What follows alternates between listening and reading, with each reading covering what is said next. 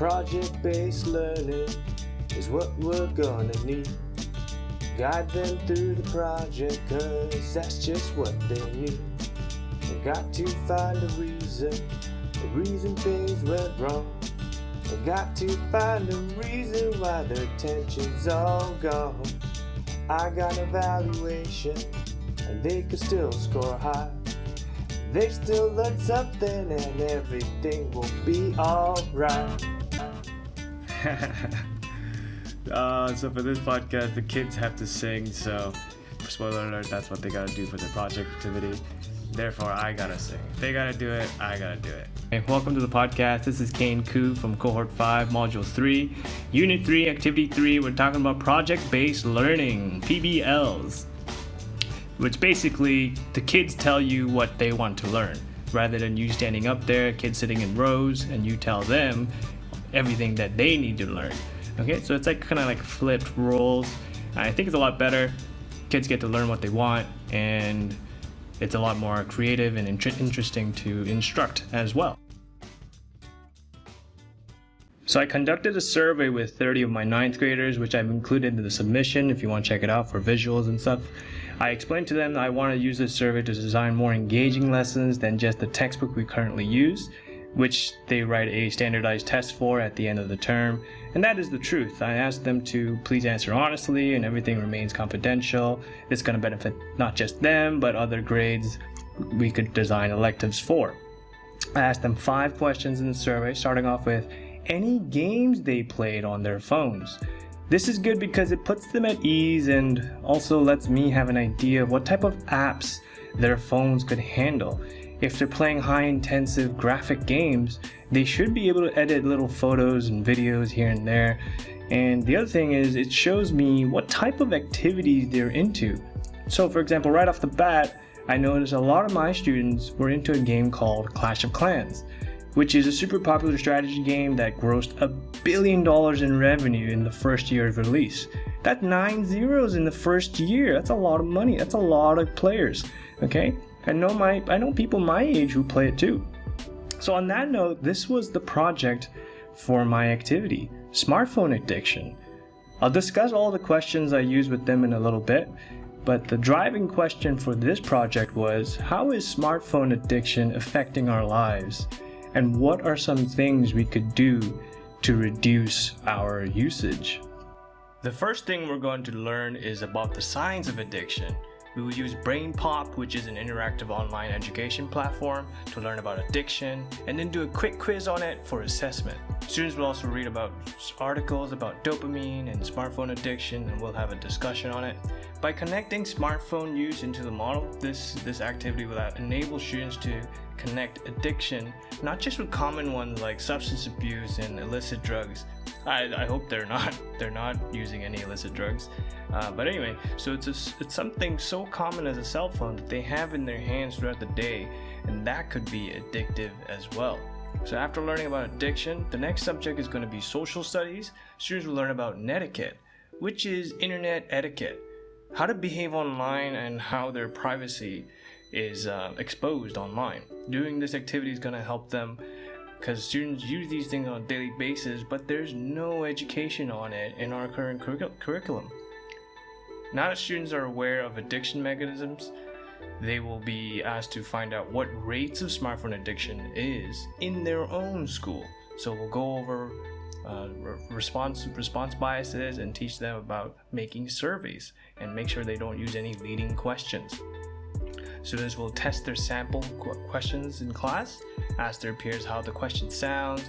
Is the question too nosy, trying to get private info about people, or, or does it use biases and, and all that? Now that they know how to design a survey, the next thing is going to be in computer class, students will learn how to conduct surveys using Google Forms.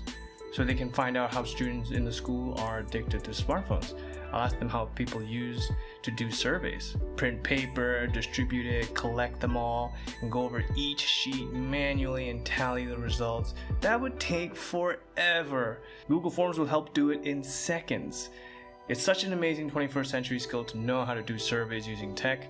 Uh, there are plenty of other apps too, but my school is on G Suite, so it's already set up anyway, so I prefer to use that one just for convenience.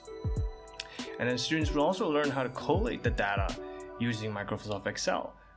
What's a column, what's a row, what's a function, what's a formula to use, and they can transfer these skills to use them to help research data in other other courses and help them in the future too for computing tasks and extrapolate data which is used by business owners, banking, even teaching, something I use on a daily basis, right?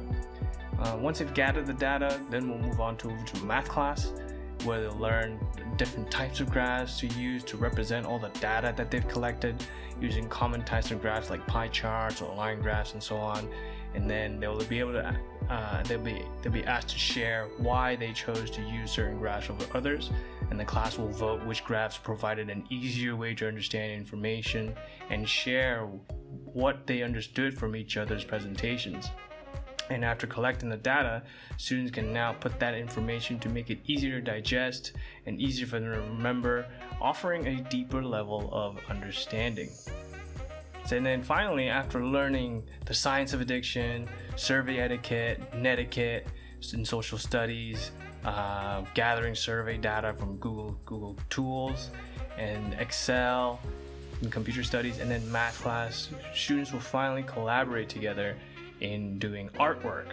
So in this case, in the first one is going to be designing a poster on Canva to raise awareness of the issue of smartphone addiction.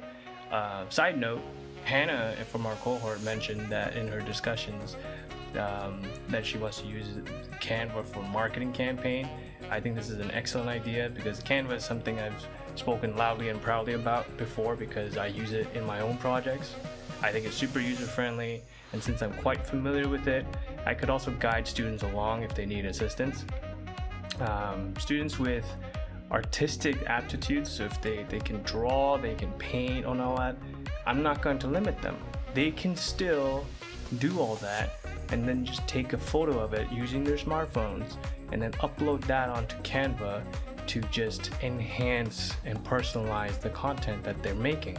So I think it's a win-win for both sides. And same goes likewise if the student doesn't have any ability to draw, now they can. And I've said that before. Um, the second part is to create a song using Soundtrap to introduce ways of reducing smartphone use. yeah, you guessed it. This is this is this is why I was singing in the beginning. Anyway, don't worry, I'm not gonna do another one. Don't you worry. So like Soundtrap lets students with little musical background to express themselves by using built-in simple to use music studio that empowers them to be creative. And then the last part is for the newspaper article so they collaborate on Google Docs and share their findings on there. By composing news articles on Google Docs, we have G Suite, like I said before, we'll be able to track progress and offer I can offer support whenever whenever they need it. And I can see all the written assignments in real time. So and I chose Canva, Soundtrap and Google Docs because I personally have experience using all three of these apps.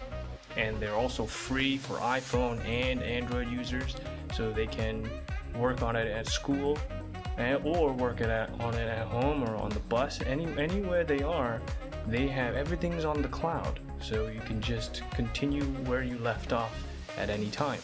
From my virtual classroom discussions with Mina, she mentioned that her students have a strict cell phone policy, but they do have iPads. I think I think that's better. If the school offers iPads, use that. Most apps, most apps that work on iPads, you can also work on them on your phones. Like I said before, if it's on the cloud, you can just pick up where you left off anyways. And same with me, if if my students need to work on a project that's more resource intensive, I could just take them to the computer lab because we have access to that. Such a nice system set up, so we could use whatever is there. And there is no right tech for the job, right? We just need to find out what they have. And the second thing is what they like, and then plan around that. So, with that said, we need to find out what they have. So, let's go back to the five question survey I used with my ninth graders. The first one we've covered already, which was about the games they played. Uh, the second one I asked them was to write about an experience they've had using their cell phone for working on a school assignment. And since we've just come out of quarantine, they've all said that they use a whole array of tools for their assignments. So now I know they definitely use their phones for schoolwork also.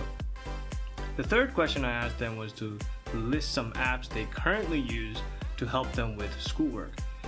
They use Google and Naver, which is a Korean search engine, to search for things. So I think one of my lessons in the future could be to go over media literacy and how to spot fake news and how to use reputable sources for research. The fourth question asks whether they've used their phones for editing photos or videos before. I also listed Instagram and TikTok as valid ones they could they could put in their answers. It turns out 70% of them use Instagram. And many of them ha- also have mentioned that they've edited videos with their phones before. Since this ninth grade has a high percentage of them using these videos and photo tools, I'm probably going to implement a project that involves photos and videos in the future. The last and final question I asked them was to share about an experience making PowerPoint presentations on their phones, since we tend to do a lot of presentations at our school for projects. And turns out 55% said they use their phones for making slides. Well, that's it. There's my project, some of my findings, and you know, what works for my students and for me might not work for you, and vice versa. All right, this is a crazy long podcast. I'm going to stop it here. Thank you for listening. See you on Monday. Bye bye.